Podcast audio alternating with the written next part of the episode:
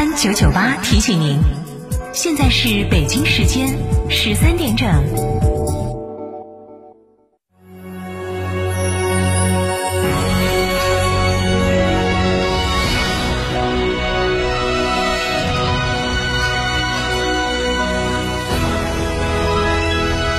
成都的声音，FM 九九点八，成都人民广播电台。新闻广播。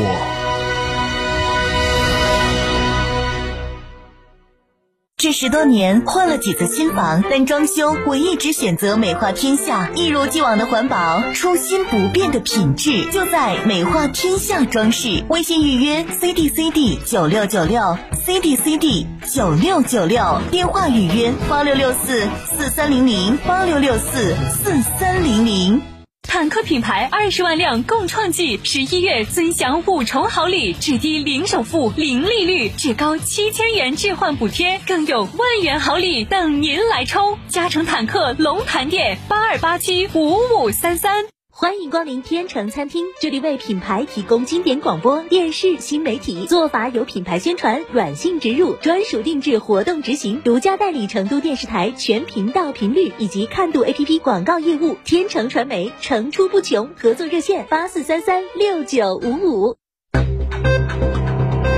九九八快讯。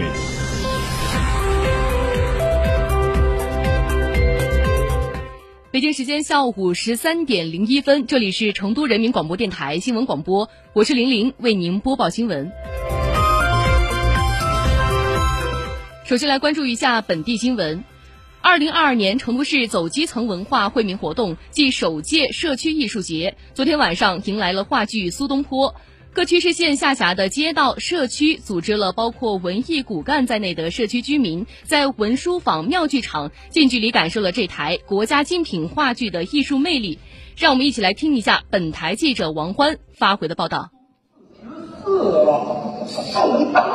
话剧《苏东坡》追溯了北宋政治家、思想家、文学家苏东坡四十四岁到六十四岁期间跌宕起伏的人生经历，通过对苏轼的仕途、诗词、情感等方面的立体呈现，最终成功展示了一个勇于创新、才华横溢又守正不阿、为民造福的政治家、思想家、文学家和美食家的丰满形象。苏东坡扮演者毛栋告诉记者：“塑造这个角色最关键的一点，我觉得是苏东坡这个人物的幽默和风去。因为，呃，对于绝大多数人来说，我们对他的认识可能是一个大文豪，是一个政治家，但是他其实是一个我们身边能够感受到的一个地地道道的四川人。他身上他的语言，他为人处事的方式，呃，他对事情的一些选择，其实都体现着他的幽默感和他的风趣。所以，怎么来体现他的一种胸怀，这是更难的。”那么，另外一点就是刚才提到的是，他每一次人生的抉择，他为什么会有这样的抉择？他是，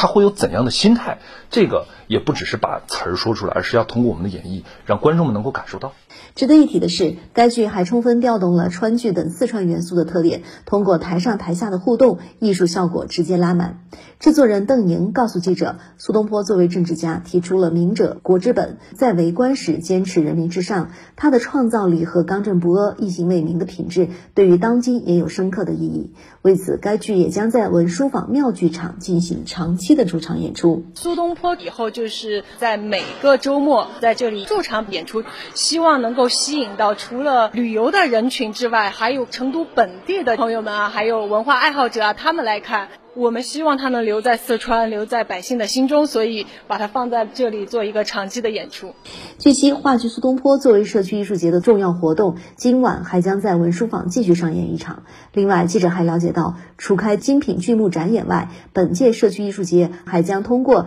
展秀、演学四位一体活动模式，创新开展近千场次的文化惠民活动。昨天，金牛区人民法院刑事审判庭依法组成合议庭，公开开庭审理杨某等二十七人涉嫌非法经营罪案。法院审理查明，被告人杨某等二十七人在成渝两地利用各类自行搭建的非法股票交易软件平台，在没有取得证券业务许可证的情况之下，吸引客户在软件平台下单操作股票交易。按照客户投入资金的一至七倍不等的杠杆比例进行配资，从中赚取股票的配资利息和交易的佣金。截至二零二一年四月，合计客户的投入投入的资金数数额近一点六亿元，股票的交易金额七亿多元，违法所得达一千八百万元。最终，法院一审以非法的经营罪判处被告人杨某有期徒刑六年，并处罚金七百多万元；判处其余被告人五年至九个月不等的有期徒刑，并处二百万到一万元不等的罚金，对各被告人非法所得予以追缴。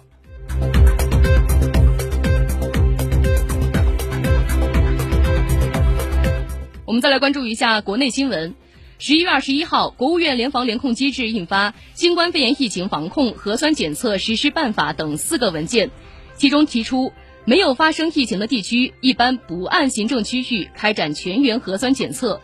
省会城市和千万级人口以上的城市，疫情存在扩散风险时，所在区每日开展一次全员核酸检测；高风险区一般以单元、楼栋为单位划定。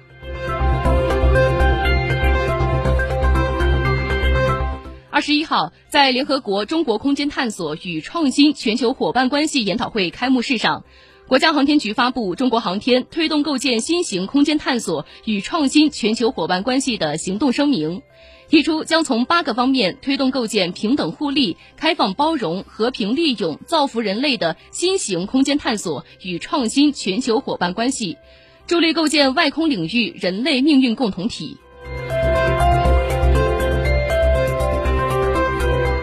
随着信贷政策的逐步调整，国内多个城市十一月的房贷利率继续下降。十一月二十一号，贝壳研究院发布数据显示，二零二二年的十一月份监测的一百零三个重点城市主流首套的房贷利率平均为百分之四点零九，二套房的平均为百分之四点九一，较去年最高点分别回落一百六十五 BP 和一百零九 BP，创历史新低。